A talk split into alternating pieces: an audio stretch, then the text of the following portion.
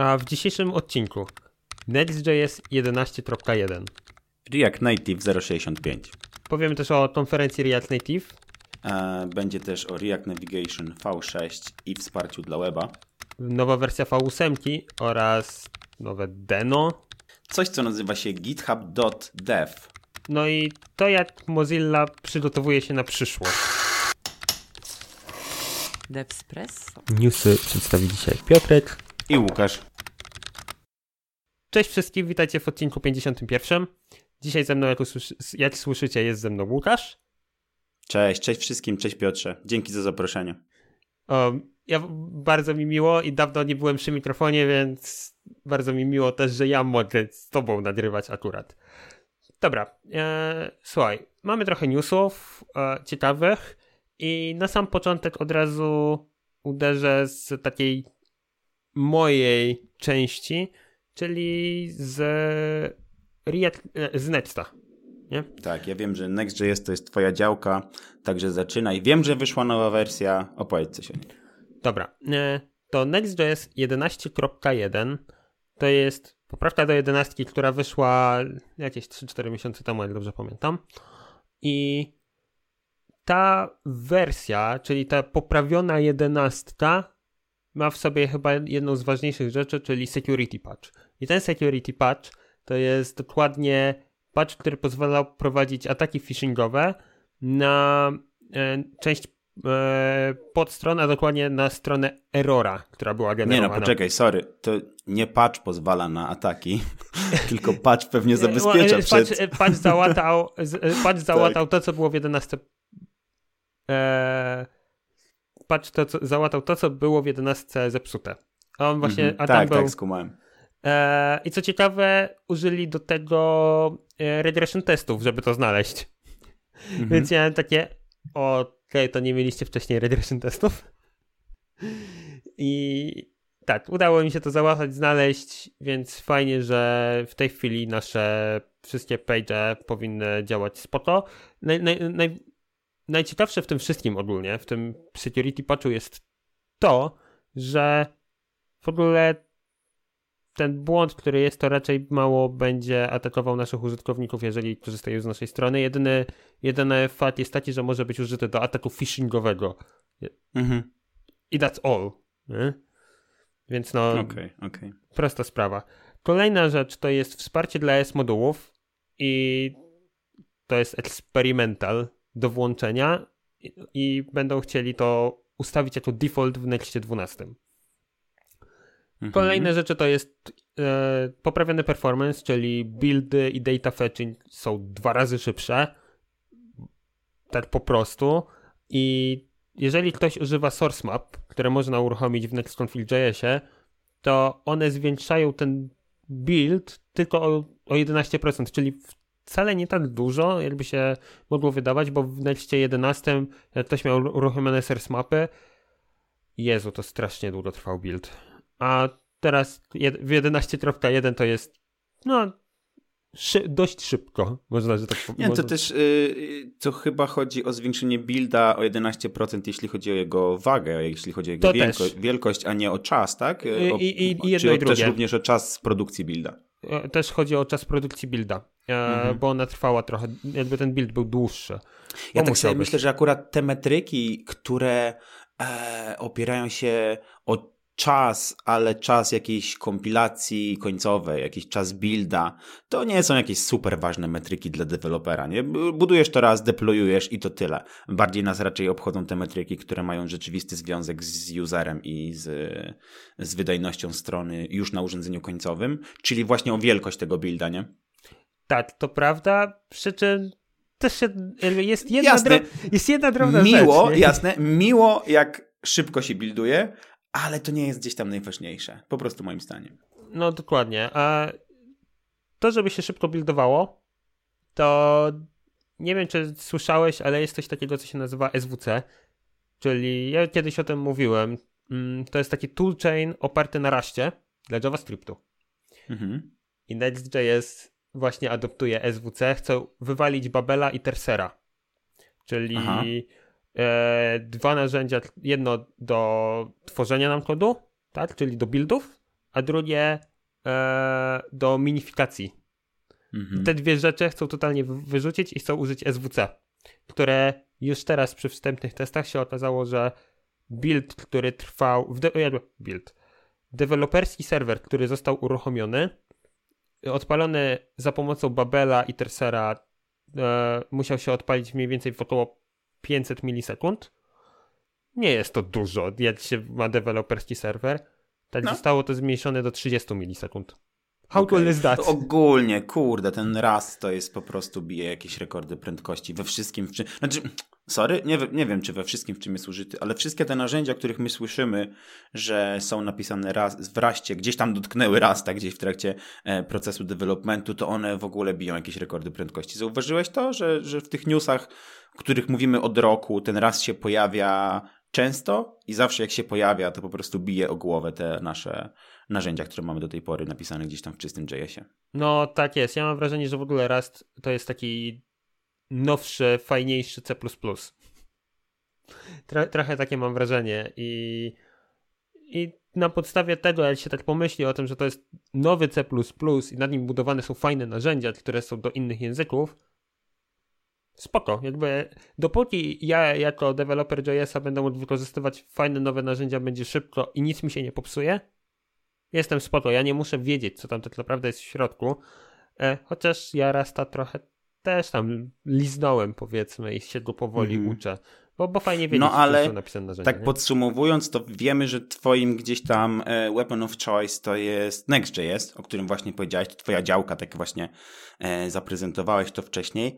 A- A ja w tym odcinku e, jestem właśnie dlatego, że wyszły właśnie bardzo fajne rzeczy z mojej działki, czyli z React Native'a. E, I chyba zacznę od rzeczy, która żyje gdzieś tam zwykle po stronie React Native'owej, ale też dostała wsparcie dla weba. I to jest React Navigation. I React Navigation wspiera weba już od jakiegoś czasu. Tak po prostu defaultowo możesz sobie użyć lipki do nawigacji, która była napisana kiedyś pod czystego React Native'a e, i użyć jej w webie. I właśnie niedawno wyszła jej wersja szósta, którą polecam sprawdzić. E, W ogóle pisze ją mój kolega z firmy, e, Satya. I, I naprawdę fajne zmiany są w wersji szóstej. I to był taki bardzo krótka rzecz, którą chciałem opowiedzieć. Druga to jest taka, że, że jest konferencja e, niedługo, pierwszy, drugi września. Konferencja jest robiona właśnie przez firmę, w której pracuję, przez firmę Colstack. E, Jest to największa konferencja na świecie, jeśli chodzi o React Native'a, całkowicie w 100% poświęcona e, React Native'owy. No i będziecie mogli posłuchać światowej klasy ekspertów, na przykład z Facebooka, z Microsofta, ze Stripe'a, Expo, albo właśnie ludzi z Colstacka, jak na przykład Satya, który robi właśnie React Navigation, albo Pawła, który robi Repaka, o którym mówiłem miesiąc temu, właśnie tutaj w podcaście. No także wszystkich serdecznie zapraszam. Ja też będę miał tam bardzo mały wkład. E, Nie będę speakerem. Jak ktoś wejdzie na konfę, to zobaczy, co ja tam robię. E, No i tak, konfa odbywa się 1-2 września, czyli za tydzień. E, Rejestrujcie się na React Native EU. Link podamy tutaj w odcinku. I to były te dwie rzeczy, które chciałem powiedzieć o React Native. Jak, jak zaprosiłeś mnie do odcinka, to mówię świetnie. Powiem o tych dwóch rzeczach. Łukasz, Ale- nie za tydzień. Nie za tydzień ta konferencja. Za tydzień, 1-2 września, mówię ci. No, na, pewno, na pewno, jesteś pewien? Tak. E, ale i to były te dwie rzeczy, tutaj chciałem powiedzieć. Kiedy kilka dni temu naszła mi wiadomość, że właśnie wyszedł zupełnie nowy React Native 0.65 i on ma fajne zmiany. Więc chwilę jeszcze powiem o tym, co jest w najnowszej wersji React Native'a, bo to jest w ogóle większy news niż te dwa poprzednie, razem wzięte, e, tak myślę. No i taki szybki, taka szybka informacja to, że React Native chyba wszedł w taką fazę wypuszczania nowej wersji co mniej więcej pół roku. Ostatnia wersja wyszła jakoś tak w lutym, e, teraz mamy sierpień, więc to by było gdzieś tam mniej więcej 6, mie- mniej więcej 6 miesięcy. Zmian e, samych w sobie nie ma dużo, nie ma jakichś super breaking change, changesów. Natomiast e, wyszedł nowy, może nie wyszedł nowy Hermes. W najnowszym React Native jest podpięcie do Hermesa 0.8. Wiesz co to jest Hermes? To jest No, kiedyś wspominałeś, to jest ten silnik do, do JS-a, nie? W React Native. Tak, to jest dedykowany silnik do JS-a dla React Native'a. No i on tam ma właśnie takie charakterystyki potrzebne dla mobilki. E, czyli jest po prostu szybki na mobilkach. Ale to, co oni teraz tam wsadzili nowego, to jest bardzo, bardzo ciekawe, bo oni teraz stworzyli, e, oni, czyli mówię Facebook, stworzyli nowy garbage collector. Mhm. I nazwali go Hades, więc mamy Hermesa i Hadesa.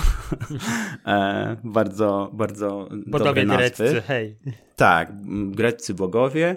No i teraz mm, obietnica w Hadesie jest taka, że uwaga, ma 30 razy krót, krótszą pauzę e, na device'ach 64-bitowych. I teraz mm, pozwól mi to gdzieś tam wytłumaczyć, bo ja za pierwszym razem tego nie zrozumiałem. Chodzi o to, że jak garbage collector zbiera e, garbage, kolektuje je, to twój program na chwilę musi się zatrzymać. Na moment, kiedy to jest uruchomiony ten garbage collector. No i okazuje się, że dzięki użyciu tego Hadesa ten czas spada aż 30 razy, no to co brzmi po prostu niemożliwie. No to e, ja pogrzebałem chwilę przed naszą rozmową, żeby dowiedzieć się, jak oni to osiągnęli. E, I okazuje się, że Garbage Collector po prostu działa e, w tle. On ma swój własny backgroundowy proces, gdzie tam robi jakieś czynności non-stop, czy wtedy, kiedy potrzebuje, i zatrzymuje twój główny wątek, żeby spauzować twoją apkę, tylko wtedy, kiedy rzeczywiście tego potrzebuje, nie? Hey. Więc tak, więc to jest coś, co wydaje mi się jest. Nie wiem, jak to się, jak to się ma do garbage kolektorów, które są na przykład, nie wiem, w V8, nie? E, na Node. E, natomiast to jest naprawdę fajna sprawa, jeśli chodzi właśnie o mobilki, bo wcześniej korzystaliśmy e, z jakichś pewnie defaultowych garbage kolektorów, a teraz mamy już dedykowany, nie? Mamy coś takiego, który nam rzeczywiście bardzo daje dużo zysku. Nie, to, to, jest, to jest super. Jakby, jak o tym myślę, to jest coś, co przed odcinkiem wstępnie gdzieś tam mi rzuciłeś, że hej, to będzie dla ciebie fajne. To jak właśnie teraz o tym myślę pod względem e, weba, to rzeczywiście Garbage Collector w V8 na tych mocniejszych maszynach, bo to o to chodzi, nie? Jakby jak masz fajną, mocną maszynę, dlaczego Garbage Collector nie mógłby działać w tle i robić rzeczy, które i tak robi? Jakby Garbage Collector w czy to w V8, czy, czy w innych silnikach, e, tak jak na przykład WebKit, e, nie jest jakoś super wykorzystywany w JS-ie. Umówmy się, mhm. to nie jest Java, ale, ale wciąż mogłyby robić te rzeczy szybciej, na tyle, że my jako deweloperzy w ogóle o nich zapomnimy, że tam to w ogóle się dzieje. Wiesz co, właśnie Zanim ja przeczytałem o tym, że jest coś, co się nazywa Hades, to jest nowe i to jest garbage collector, to ja zupełnie nie miałem gdzieś tam w głowie jako deweloper myślenia o tym, że jest jakiś proces, który rzeczywiście działa raz na jakiś czas i zbiera mi moje śmieci z JavaScriptu.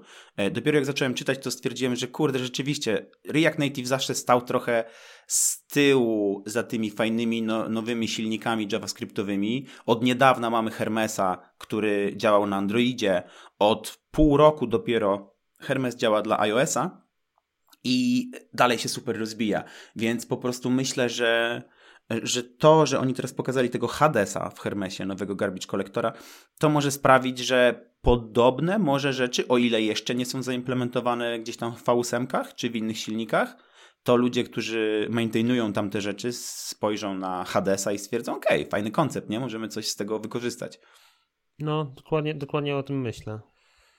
Dla mnie to jest największa rzecz, która była w najnowszym React Native 0.65. Oprócz tego e, mamy jeszcze ECMAScript Internalization API, które jest teraz w Hermesie e, domyślnie na Androidzie e, i takie właśnie trochę liczb, że wcześniej, mm, żebym miał te internalization, to e, w poprzednim silnik, silniku zajmowało to 6 MB miejsca, to teraz to zajmuje tam około 60 kilo. Mm. Różnica diametralna. I w szczególności dla mobilki. No i to mniej więcej tyle. Powtórzę jeszcze raz, y, wpadajcie na tą konferencję, będziemy na pewno mówić o najnowszym React Native, o najnowszej nawigacji, o wszystkich tych rzeczach, które i one nie są tylko do React Native'a e, zdecydowanie. Konferencja jest React Native'owa, natomiast te wszystkie koncepty, one się przenikają według mnie i to za to właśnie lubię nasz JavaScript, że, że nasze koncepty są bardzo płynne i bardzo łatwo je zaadoptować w wielu różnych no, to, miejscach. To, to prawda. To jak powiedziałeś o tym, że to jest nowy Hermes, jako nowy, nowa wersja Hermesa, czyli nowy silnik, to jest nowa V8. I, i ta mhm. nowa V8 jest bądź co bądź po prostu szybsza. E, I po prostu dodali, jakby jest szybsza kompilacja JavaScriptu, dodali kolejny alias dla kolejnego prototypu i teraz jest object has own, czyli można sobie sprawdzić, czy konkretny obiekt ma konkretny properties. That's all. Mhm. E, no i on w tej chwili tam może się jeszcze przy. E, V8 może się przyczepiać do konkretnych errorów, a dokładnie do konkretnej instancji errora, która to, to powoduje. I sprawdzić, co to dokładnie jest. Więc fajnie, jakby ten działa. I działa już na tyle, że jest w becie w Chromie 93 chyba, to się będzie nazywał. Na- Jakby Chrome 93 będzie na dniach, więc wtedy będzie już w, dla wszystkich dostępna. Niedługo ma być też już w Node, bo widziałem e, nowe RC, które daje wsparcie dla nowej V8. I jest wsparcie nowej V8 w, innej, w innym fajnym rozwiązaniu, jakim jest Deno. Więc ja od razu Mhm. przejdę płynnie, może. Czyli, a na, w, a, czyli w tym drugim Nodzie. Node'zie. Eee, od twórcy Node'a. Eee, tak, w Deno e, 11.3 jest wsparcie dla V8 w wersji 9.3. Ale to jest nie, nie, nie jedyna zmiana e, w nowym Deno. Jedna z rzeczy, która jest chyba mm, najfajniejsza, to jest, że jest w końcu ustabilizowane API dla HTTP serwera.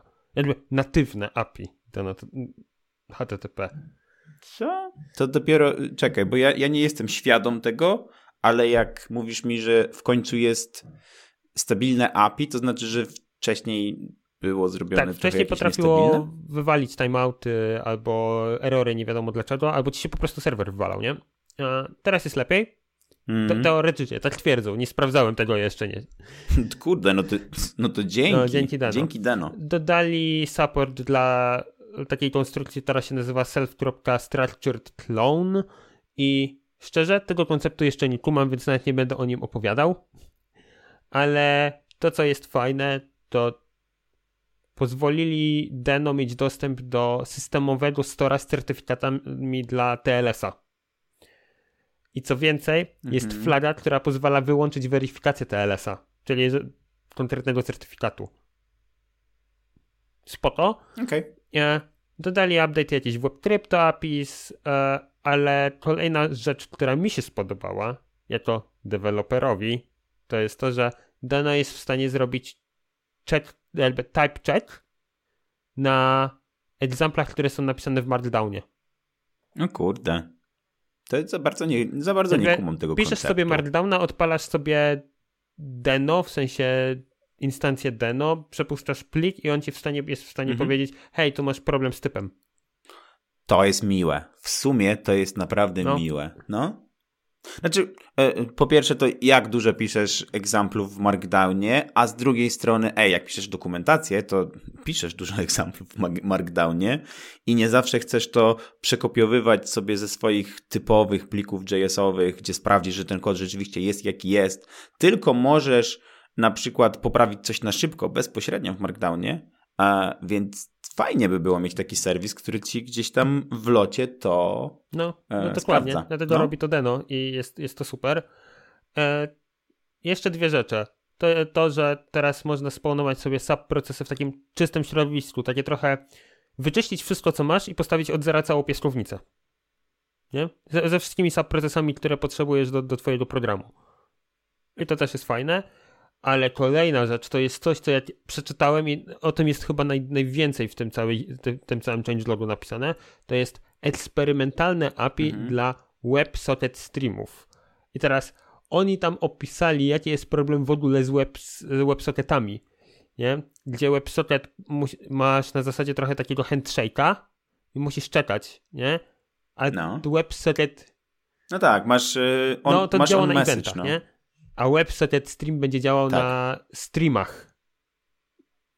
Jak nazwa Jak nazwa wskazuje. wskazuje. I, I to tak bardzo zmienia, bo masz e, nie musisz robić wielkiego handshake'a, tylko masz ciągle streamowane te dane i, i nie czytasz na eventy. Więc wow. To powiedz mi, y, bo ty mówisz, że będzie działało, bo ja nie jestem świadomy tego, że ja jestem świadomy WebSocketów, nie jestem świadomy, że istnieje coś takiego jak WebSocket Stream. Czy ty mówisz, że Deno to wymyśliło i oni to implementują jako pierwsi, czy to już istnieje jakiś standard i Deno się pod to teraz podczepia? Ja o WebSocket Streamie słyszałem z tego, co pamiętam już w marcu. Pierwsze, mhm. y, pierwsze gdzieś tam. Okej, okay, czyli to jest informacje. nowy koncept, ale możliwe, że niekoniecznie Deno jest tam pierwszą technologią, Jakby która widziałem, to... że nie jest pierwszą technologią najprawdopodobniej. Wydaje mi się, że jest to wrzucone e, jako kawałek ECMAScripta i wydaje mi się, pewnie nie jestem, musiałbym to szybko wiesz, sprawdzić, ale wydaje mi się, że Chrome to wspiera. E, mhm. Więc to jest, to jest fajne. I co ciekawe, te streamy są w raście. No, oczywiście, oczywiście, że tak. To to temat, temat powrócił, zrobiliśmy fajną klamrę, e, a ja teraz będę się starał zrobić inną, inną klamrę, bo tak jak mówiłem tym, że czasami sobie chcesz zedytować tego markdown fila, nie?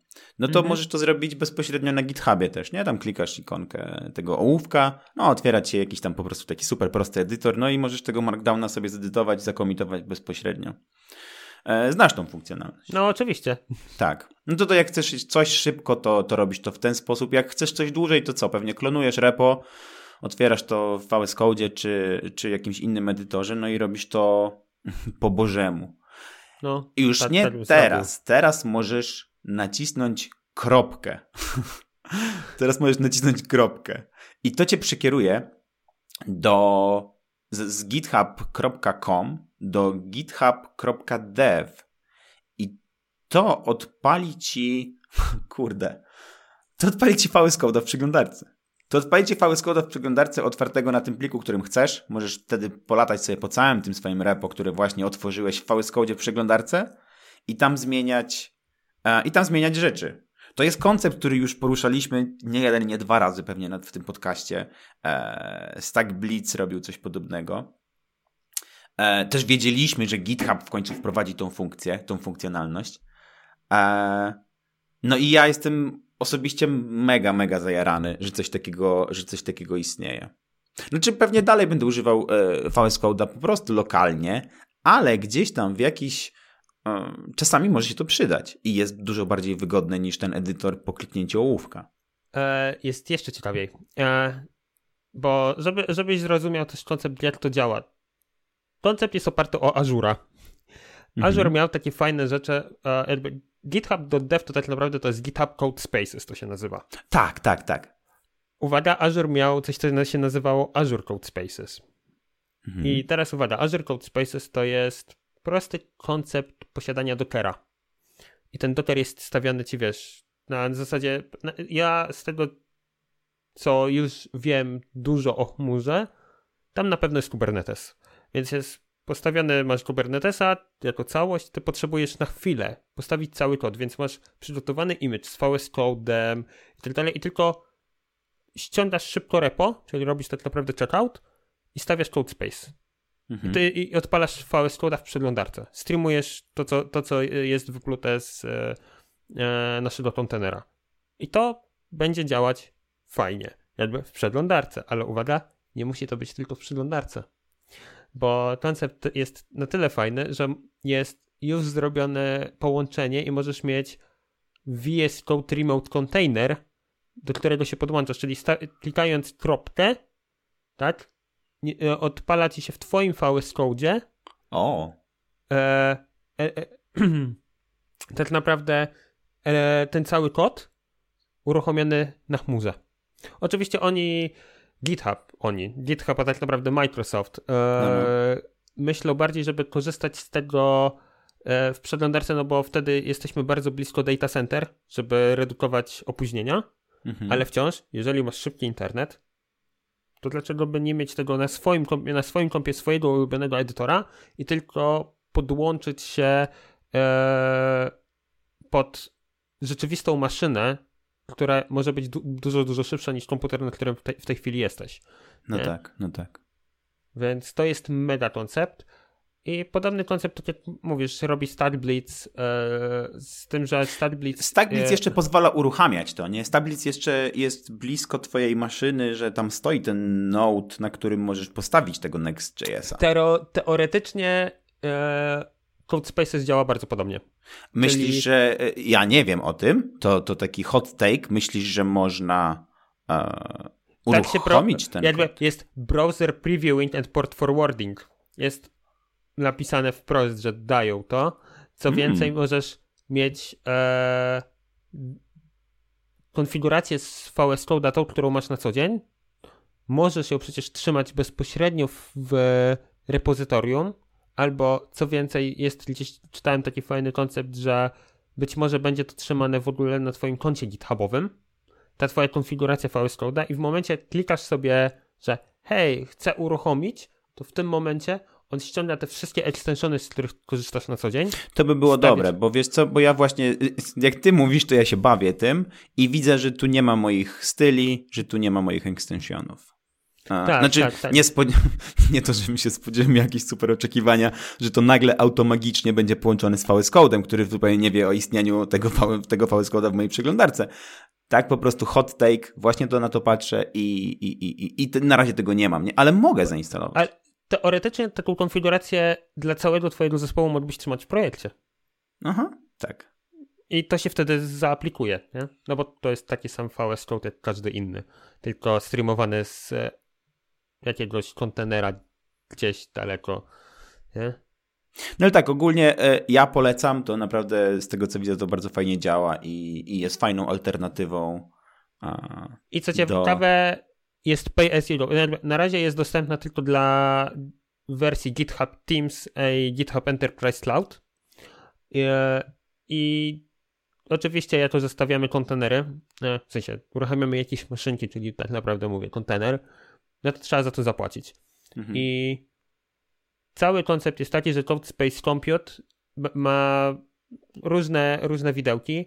Najtańszy compute, który ma dwa rdzenie 4 GB RAMu kosztuje 18 centów na godzinę, a najmocniejszy, czyli 32 um, rdzeniowy 64 GB RAMu, czyli tak naprawdę taki komputer jak stoi w tej chwili przede mną, Mhm. kosztuje 2,88 dolara na godzinę i do tego trzeba doliczyć e, obsługę CodeSpace Storage, który, za który jesteśmy charge'owani, nawet jeżeli twój CodeSpace nie jest aktywny.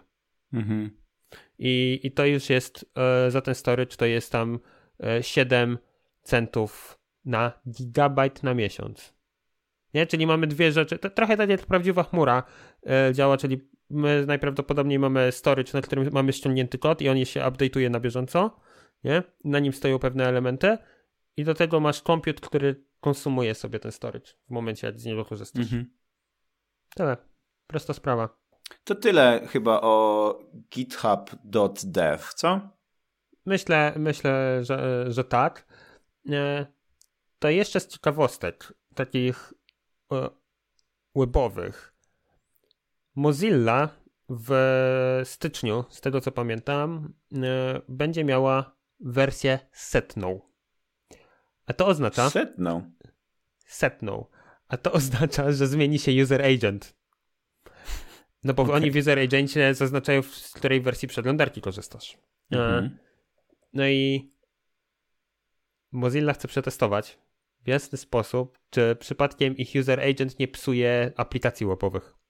Jak to? Dlaczego miałby zepsuć wersja e, I teraz jest ciekawa sprawa, bo uwaga, zaczęli robić, za, zaczęli robić testy i się okazało, że Slack się popsuł. Slack się popsuł w taki sposób, że w momencie jak mm, wyskakiwał ci pop-up menu dla przycisków typu y, dodaj reakcję albo reply, e, reply w konkretnym wątku, to nie Mhm. działał. I chodziło o to, że Slack robił e, porównanie całego stringa z tym, co ma, a nie, a nie samych cyferek. Okej. I to spowodowało, że nie był w stanie ich porównać, więc zamiast true miał falsy i nie był w stanie tego wyświetlić. Mhm. Wydaje się taki bardzo, wydaje się taki bardzo trywialny, co? Błąd, że... To się wydaje bardzo trywialny e, błąd i Mozilla właśnie stwierdza, że e, oczywiście Slack bardzo szybko na, załatał ten, ten błąd, to pokazuje, że tak prosty error może spowodować e, bardzo poważne zmiany dla użytkowników, więc to, że oni będą mieli setną wersję, chcą przygotować innych, pokazać też całemu webowi, że hej, no bo zobacz, Chrome też mamy wersję 93. Więc Tak, ile tak, jeszcze... Właśnie chciałem, chciałem nawiązać do tego, że przecież kurde, nie możemy chyba, nie możemy wymagać od naszego oprogramowania, żeby zawsze było w wersjach poniżej setki. No, come on. No, dokładnie. Dlatego mówię, zaczynają sprawdzać. Na razie Mozilla po prostu wykombinowała sobie, że wiesz, niby sprawdzają tylko wersję setną, a tak naprawdę to oni e, sprawdzają e, wersje trzycyfrowe. Mhm. Ale jest jeszcze ciekawiej, bo Mozilla w nowej wersji Firefoxa, tej, która jest w tej chwili dostępna, można uruchomić, wchodząc w ustawienia, taki prev, który się nazywa tam General User Agents Experiment i Fire, Fire e, Fox Version jako override. Można go zoverride'ować i napisać własnego user agenta. To tak Nie, totalnie chyba- od zera. Kurde, mokowanie, mokowanie tego, co wysyłasz do stron internetowych jako user agenta, to chyba można. Nie jest to robić. trudne. No, nie no, jest to dokładnie. trudne.